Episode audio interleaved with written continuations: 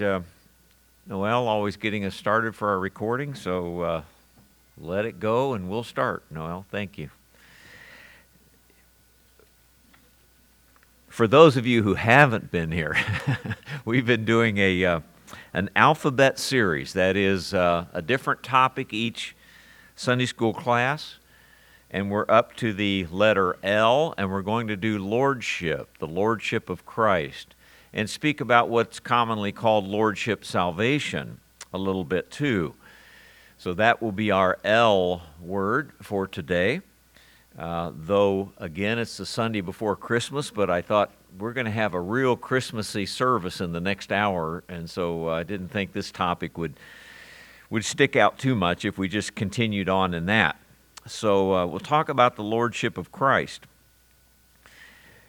You know, we have had a problem in our lifetime with worldliness in the church.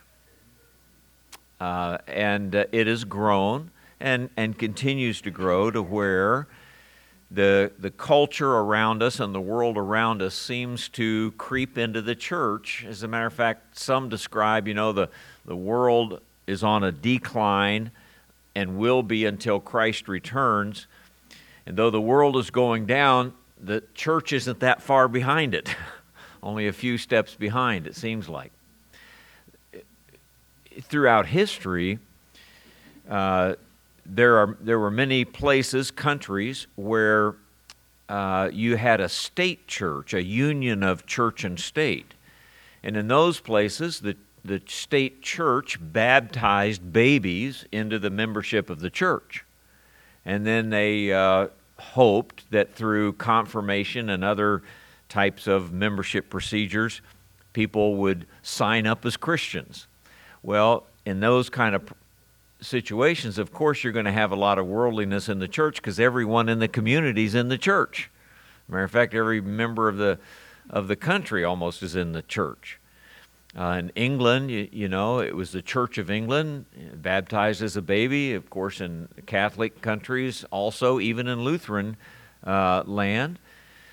And so uh, that caused a lot of independent thinkers uh, to say, this, this isn't right, there, it, it shouldn't be this way. And so our forefathers, not just Baptists, but others as well, said, no, salvation should come first. And when salvation comes, then baptism should follow, and then membership should happen so that you have a regenerate church membership. Not just everyone in the land, uh, having been baptized or christened as a baby, is now not only a member of the church, but a member of the country, citizen. Uh, so, b- infant baptism became the same as polling. Uh, you had to register like we have a birth certificate. They had to do that, but it was called their, it was at their christening. So uh, our forefathers said, no, we need to have a pure church. We need to have a church where worldliness does not reign.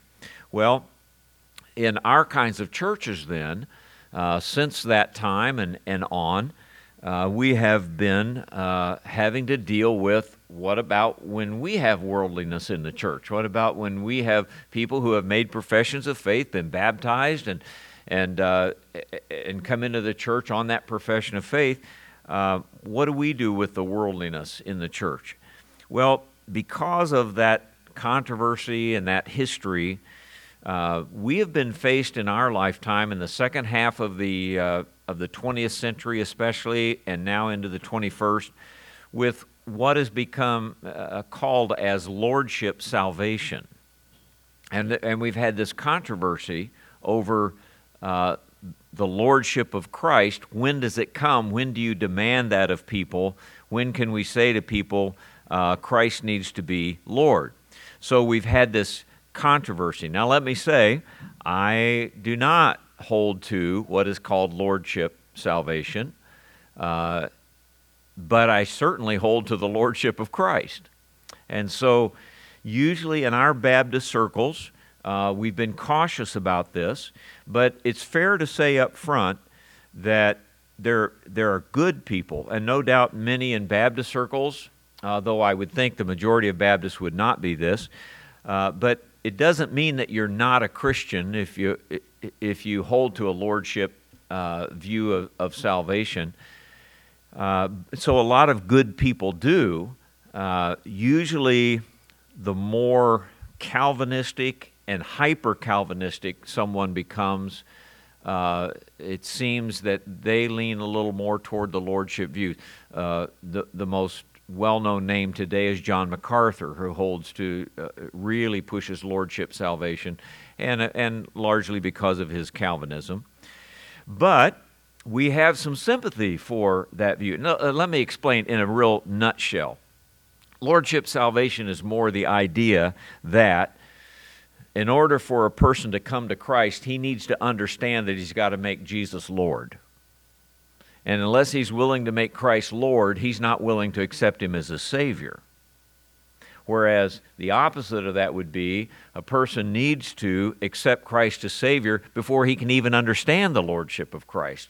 Then, once you have the Holy Spirit, now you can make Jesus Lord. So there's kind of a, not a whole lot of difference there, but a significant difference in the way the gospel is presented and the way that it's preached. Now, I have a lot of sympathy for, for those who, who uh, hold the lordship because generally they are very concerned about worldliness in the church. Uh, you know, and if uh, people are going to make a profession of faith and go on living like they've lived before they got saved, then what good is that? Why didn't they make Christ Lord? See? And uh, they want to make the lost count the cost. Uh, you know, it's going to cost you to believe in Christ, and you need to know that up front. But the problem becomes when those who hold to that view kind of have hoops, so to speak, to jump through. Maybe you have a problem with some something like smoking or drinking or, or something like that. Do you need to put that away before you can get saved? Or do you need to get saved so that you can put that away? Uh, uh, that's kind of a, easy way of saying it. So if those hoops get to be very large and you're saying to people, uh, you need to realize that if you're going to get saved, you can't do that and you can't do that and you've got to quit this and you've got to become this and you've got to do all of these things. And a person says, well, then I don't want to be saved. Well, in a way, you have sympathy for that. I mean, you, you know, uh, you, do you know what it is to become a Christian? Is there any repentance in it? There, we have to make sure there's repentance in salvation, and that's been a, real problem. But on the other hand, you're speaking to a person that doesn't have the Holy Spirit and doesn't know Christ. He can't figure how he could put these things away. He doesn't want to put these things away. So that becomes the issue. And then on the other side is a, a very firm conviction that salvation cannot contain your good works. You can't be asking a person to perform something in order to be saved.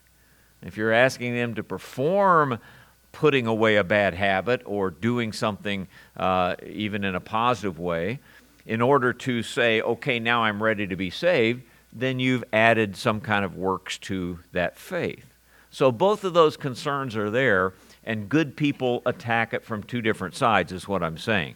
But I think that the uh, uh, that the side to me uh, of lordship salvation has a greater error, if you will. There might be two culprits in this, in creating this lordship controversy in our lifetime. So the, the first one would be easy believism. That is, maybe we have been so anxious to get people saved, to have them sign their name on the dotted line, that we have accepted professions of faith when they weren't ready to believe. And so, since there is not true salvation there, because maybe there wasn't repentance there, then you have this person who's professing to be a believer, but they're really not a believer. Sin shows up again in their life. They live the way that they've always lived. And then how do we get this worldliness in the church? You know? And we have seen that in our lifetime. And so we see in the church today Christians not separated at all from the world, living no different than they did before they got saved. And we say to ourselves, how did they get saved? did they really get saved? And, and I don't know about you, but if, if you are a soul winner at all, if you've given the gospel to people at all, uh, you're probably uh, as I am, and that is I have a bunch of, of converts for the Lord, and I have a bunch of converts for Rick Schrader. and the latter aren't too good.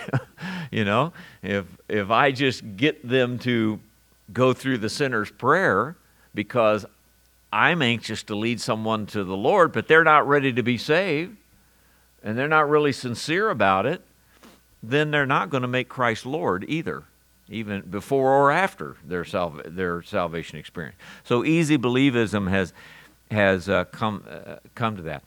And um, we have experienced, especially in the last 50 to 60 years, if I use the term evangelism game, would you not be offended? I, I mean, in the sense that we were so anxious to build the biggest churches, so anxious to have the largest attendances, uh, to be able to say we saw more people saved, we saw more people baptized, that, uh, you know, we had a way of going out on visitation with 50 people going out on visitation, and if you didn't come back having won someone to the Lord, you were just second rate soul winner, you know?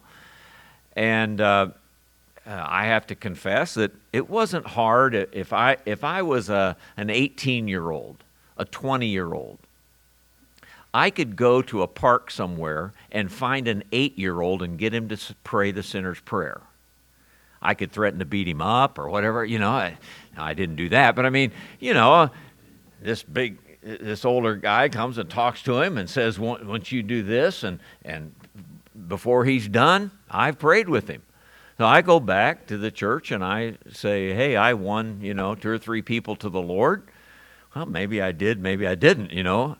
Uh, and not only just eight year olds, but others that make professions of faith never follow through with baptism, never follow through coming to the Lord's house, don't care about the things of the Lord, and you say to yourself, did they really get saved? Now, at the same time, there's the problem of discipleship, and so we have we have come back with, well, you know, maybe we aren't discipling people either. Maybe we people truly get saved, but we leave them out there, and we don't follow up on them, and we don't bring them in, and we don't teach them. And so, if we don't do that, they may not live for the Lord, and they could truly be saved and just be remain babes in Christ for a long time. So you see the controversy, and that that has happened in our lifetime, and and people are trying to solve it in in different ways. Now, the other culprit, on the other hand, is uh, is lordship a certain form of legalism? I mean, are we telling someone that uh, who uh, say say uh, has smoked all their lives, and we say, well, you know, if you're going to become a Christian, you got to quit smoking. Well, he says, well, I don't know if I can. I've tried a lot of times to quit smoking. And uh, we say, well, if you, if, when you're ready to make Christ Lord of your life, then you can be saved and he goes away saying, What is that? You know, or do we lead someone to the Lord and say, Now that you have the Holy Spirit, now that you accept the Word of God, now you have the power in you to put away things that are harmful to you and, and a bad testimony and so forth. So, uh, that does that form of legalism uh, come in? I, I know that uh, I remember one church that, you know, didn't believe that that ladies ought to ever wear slacks, ought to always wear dresses, and so the church had paper skirts. When you came in the church, if you were in pants, they could put a paper skirt around you so that you could stay in their church service that morning. Is that the way we should do it? They also had buses all over Chicago and had people baptized every Sunday, see? And so, you know, they did it. Um, I think sometimes we, in that legalism, we separate repentance from faith. repentance and faith are necessary. And, and those of us who don't hold to lordship salvation as such are often accused of, of uh, having no repentance with our faith. No, I, I would argue the other. As a matter of fact, if you separate the repentance and the faith, what you're saying is, show me your repentance. Even if it's like in the old uh, charismatic churches, come to the altar and pray through. And if I see the agony, if I see the praying through, if we see the tears, then you're ready to be saved. You know, kind of do the, do the repentance process first and let us see that. And if we see it, then we'll lead you to the Lord.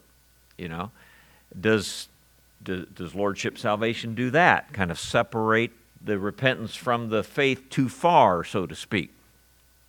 Another thing that happens is confusing law, gospel, and grace.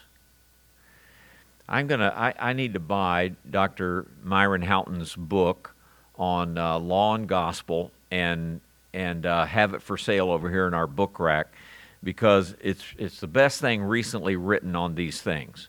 And what he does is rather than just we often talk about law and God, law and grace, you know, and we think about Old Testament, New Testament, law and grace. He he uh, defines it in three ways: law, gospel, and grace. And what he means is, sure, there was the law, though, by the way, even we dispensationalists do not believe people were saved by keeping the law.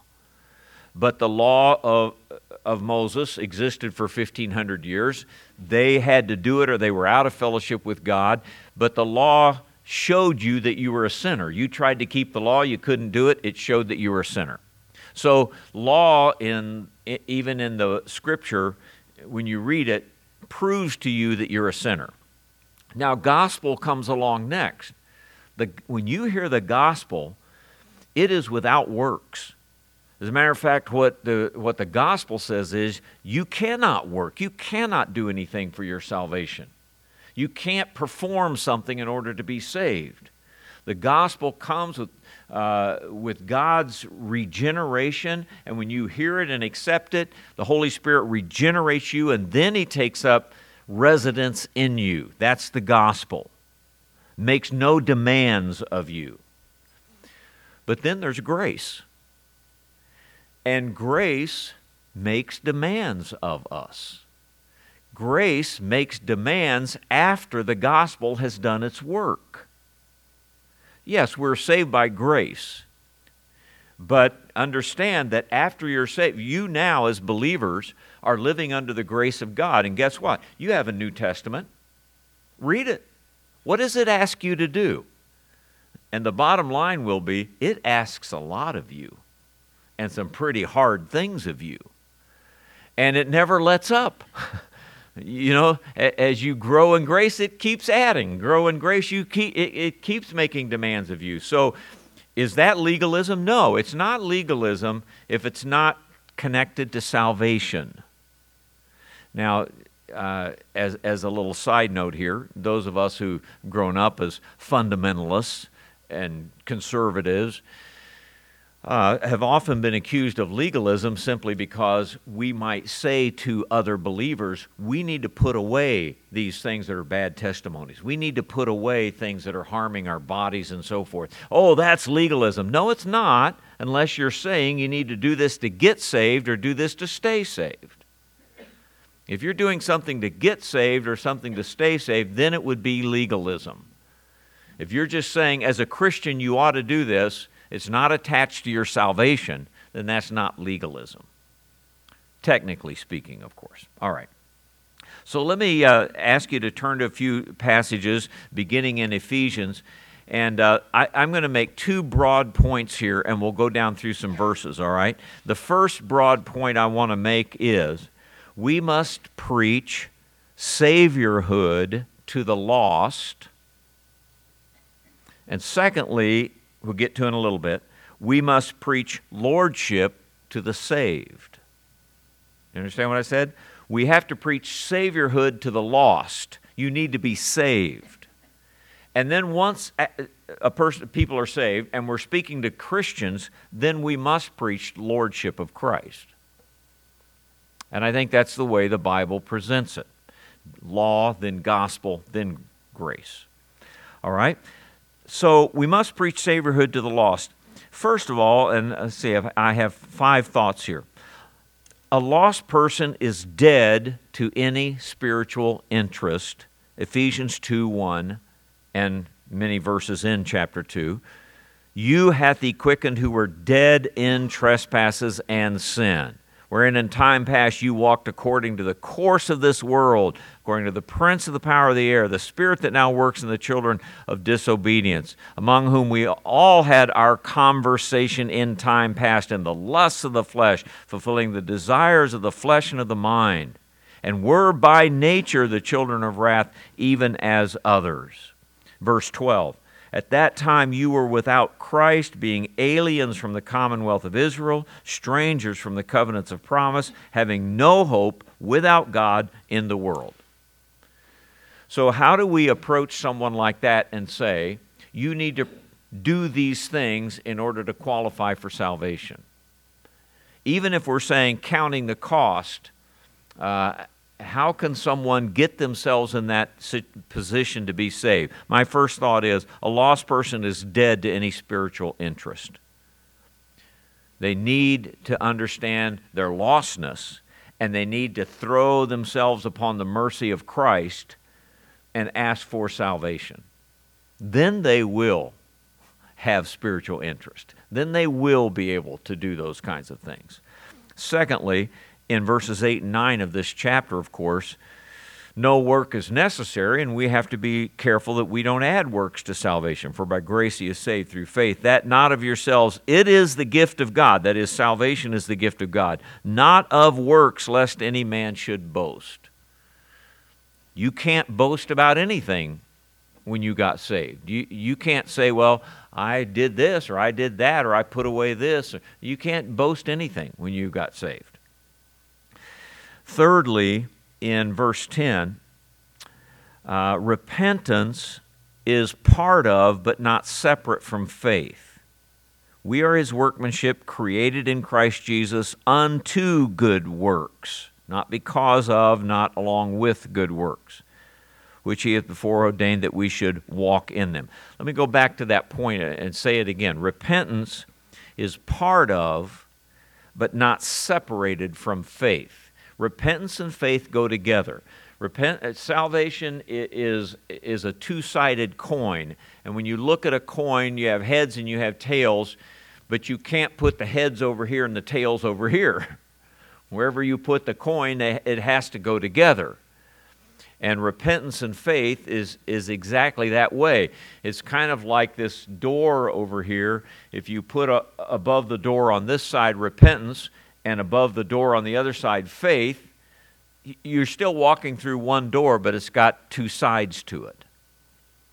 So no one comes to Christ and asks Christ to save them without knowing that they need to be saved, without saying, I'm a sinner. I need to be saved. And really, what law does to us before we're saved is it condemns us. We look at the, we look at the scripture and we look at what the scripture's teaching, and then we say to ourselves, There's no way I can do that. There's, there's no way that describes me. I'm, I'm lost and I'm undone. If that's what a Christian is, I'm certainly not a Christian. And that's what the law should do to you.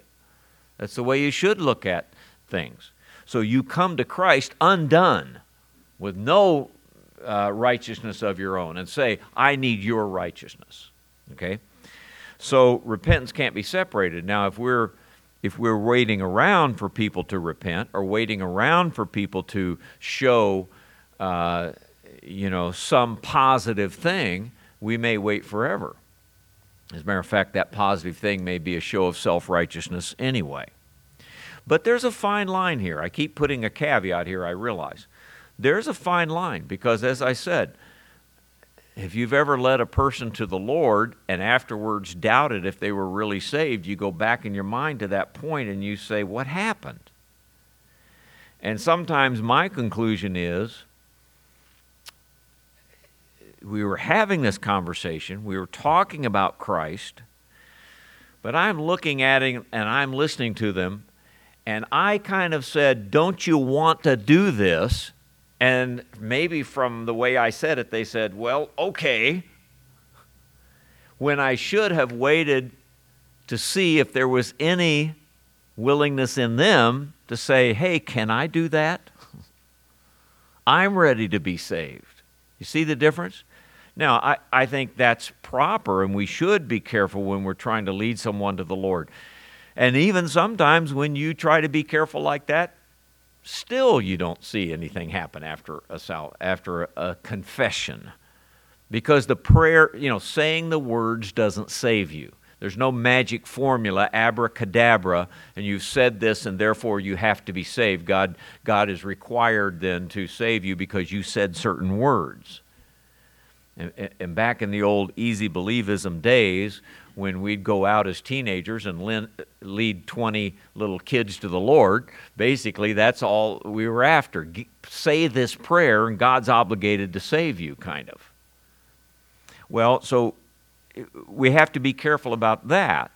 We understand. But that's not the same as lordship, and yet maybe some of the lordship people would say it's the same thing. You know, you know what I'm saying? I think they're trying to solve that same problem. They're just going about it a little different way. Fourthly, let's go back in in Romans. I have chapter four verses uh, verses uh, four and five. A lost person will respond to a challenge, but maybe he's responding the wrong way. Now, to him that worketh is the reward not reckoned of grace, but of debt. Chapter 4, verse 4 of Romans.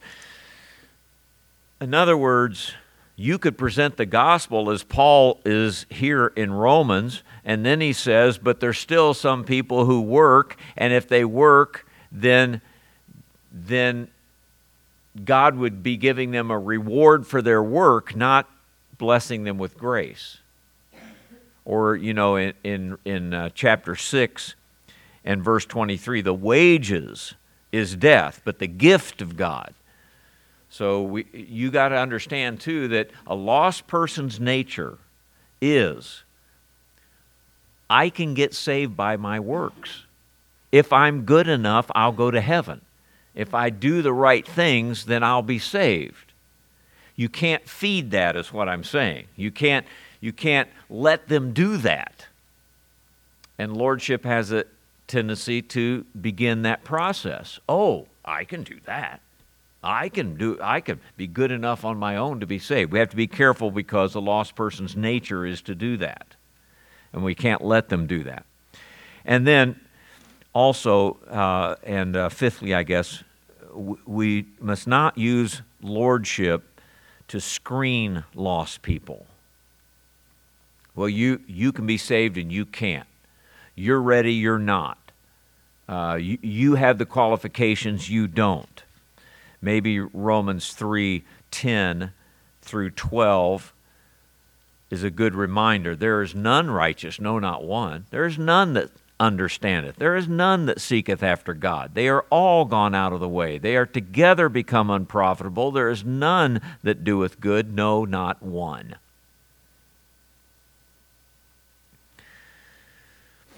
Now, I mentioned uh, at the beginning uh, Dr. MacArthur's, uh, I would call it hyper Calvinism, but strong Calvinism anyway. He's surely a five point Calvinist, if you know what I mean. And I have read, I don't know how many of his books. I have a shelf full of his books, and I like to read him, and I like his commentary still. And I, and, and I have heard him in person, spoken to him uh, a couple of times. And and so I have great respect for him. And I have a lot of friends who, who follow him very avidly, more than I do. But I heard him say once, with these ears, I heard him say, out of his mouth, in defending his view on lordship salvation, he put it this way. He said, I'm not, I'm not so concerned about getting the elect saved as I am about keeping the non elect from thinking they're saved. Now that says to me says a lot. That explains a lot of his position. If the elect are elect and going to get saved, I don't have to worry too much about them. But I don't want these non elect people to make some profession of faith and think that they're saved and they're non elect. They can't be saved because they're not elect. And therefore, if you build the wall a little higher, they can't jump through it. And I don't want them to. See what I'm saying? So I thought that was pretty pretty telling statement. Now, Charles Ryrie, whom you, you know that name, of course, uh, and he holds the other view, a view that, that I'm more akin to anyway. And in his book called Balancing the Christian Life, he said the message of faith only and the message of faith plus commitment of life cannot both be the gospel. One of them is a false gospel. I've even heard Ryrie and MacArthur debate this subject. It's kind of interesting. And very graciously, both Christian men and, you know, probably friends, quote unquote. And I remember even Dr. MacArthur saying about Dr. Ryrie, he said, well, he, he ought to know something. After all, he's got his own Bible. that was when he had the Ryrie Study Bible, and now MacArthur's got his own Bible, so now, now they're even. All right. So, my first thought here is that uh, we must preach Saviorhood to the lost. Christ needs to be your Savior. You are a sinner and you can't do anything yourself. You need, to, you need Christ as your Savior. And if that person sees their need, then that repentance causes them to believe. A repentance separated from faith does not save. It may take a person through a lot of anguish, but it doesn't save them. Okay? So, secondly, second thought is we must preach lordship to the saved. Um, in uh, Hebrews 11 13, I'm going to use, uh, I don't know Latin myself, but I know a few Latin words. And I've used these words to describe salvation before, if you remember notitia, assensus, and fiducia. Remember that? And even a fourth one, confessus. But notitia is knowledge. You have to know something in order to be saved. That's why we send out missionaries. That's why we preach the gospel, because if they don't hear, then they're never going to be saved, Romans 10 says, right? So notitia has to be there. No one gets saved out there in the backside of Africa or somewhere who's never heard the gospel just because God feels sorry for them. God has sent his son and God has sent his gospel and they must hear it. So notitia is first. Then there is assensus, which means I give assent to something. So if you hear the gospel and the gospel says you're a sinner, and you say, No, I'm not, then you're not giving assent to the gospel. The gospel says Jesus was born of a virgin, lived a sinless life, died was uh, for you, was buried but rose again the third day and you say I don't believe that, then you're not giving assent to the gospel. So assensus has to be there after the notitia, after the knowledge, you have to believe it. You have to say I think that's true. Fiducia then is that word uh, you, you, know, uh, what's the Marine call semper you know, always faithful. Fiducia is the faith. You can hear the gospel, you can even give mental assent to the gospel without having fiducia, without committing yourself to the gospel. All right, I explained those three things to say uh, our first thought here is repentance will happen between the essentia, assensus and the fiducia. In other words, you hear the gospel, you give assent to it, and now you're thinking about it. Now you're saying, I wonder if I should do that. You're, you're thinking, do I need that gospel? And then all of a sudden your sinfulness hits you and you realize you can do nothing. And you realize, I need to be saved. I'm a sinner. And so, having heard it, having understood it, all of a sudden you grasp it, you reach out, you ask Christ to save you. You come to that moment of salvation. But that repentance comes in between those two. You remember when you got saved. I do. I was only 11 years old, sitting in a large church in Cincinnati, and and I had grown up in church, and, matter of fact, even made a false profession when I was nine. You know, I've been in Sunday school class and all the rest. And having made that false profession, I'm sitting in church as an 11 year old, and all of a sudden I hear this gospel message, and I realize I, have, I am not saved.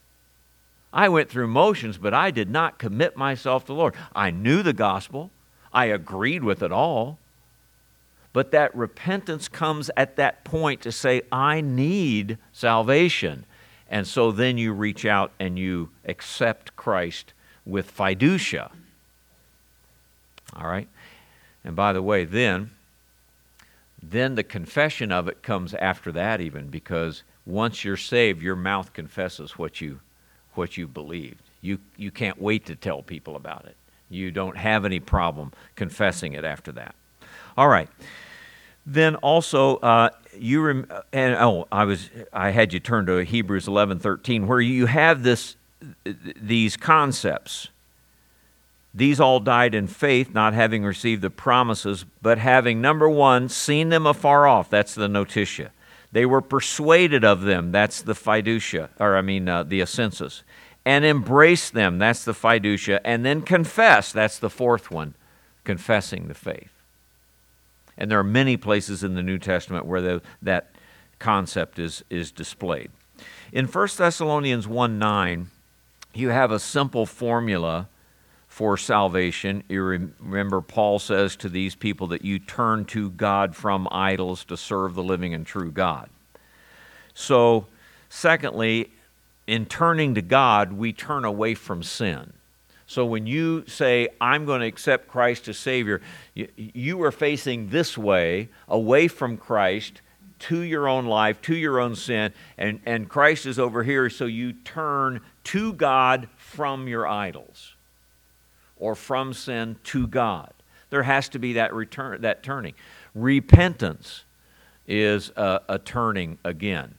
Uh, those kinds of words combine the idea of turning with to something and from something. And so that's what that is. All right? So uh, I'm trying to emphasize that, that saying that you deny lordship salvation doesn't mean that you don't have any repentance to your faith, doesn't mean that there, there's no consequences. You understand why you need faith. Okay? And then, uh, interesting verse in the book of Acts, if you would go there to Acts 18, uh, 19. Ryrie uh, points this out in his book, and I think it's worth looking at. You remember Acts 19 is the when Paul was in Ephesus, and he came back to Ephesus. Apollos had been there, preached, and he came back, and there were people who had believed but had not been baptized, and so they get baptized, if you remember 12 men. And so he stays in Ephesus for two years, verse 10, and preaches so that everyone hears the gospel. Then there is this problem of what's going on in the church at Ephesus until you get down to uh, verse 19, for example. Many of them also, which used curious arts brought their books together and burned them before all men. There, there was a book burning here. And they counted the price and found it 50,000 pieces uh, of silver, 50,000 days' wages. That's how much they had spent on, on books of magic and, and black art and so forth. But if you back up to verse 18, it says, Many that believed came and confessed and showed their deeds, and many of them which used curious art and so forth. See, it says, Many that believed. That, that is what we call a perfect tense. And, it, and a perfect tense gives us the action that they had believed at one time in the past and they were still believing. So many of them that had believed for a while were using these curious arts and doing things that were of the devil, really. And when they realized it all, they put them away and burned all that stuff and realized how much money they had wasted. So here are Christians, is what I'm saying, that had not made Christ Lord yet.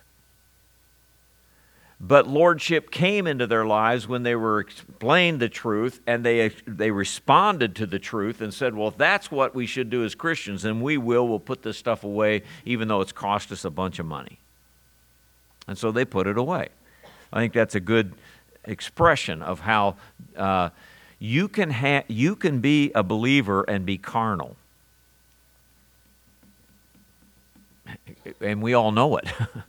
uh, because we all have been at times in our lives. That doesn't mean that you're not saved. It means that you need to, to make Christ Lord of your life again.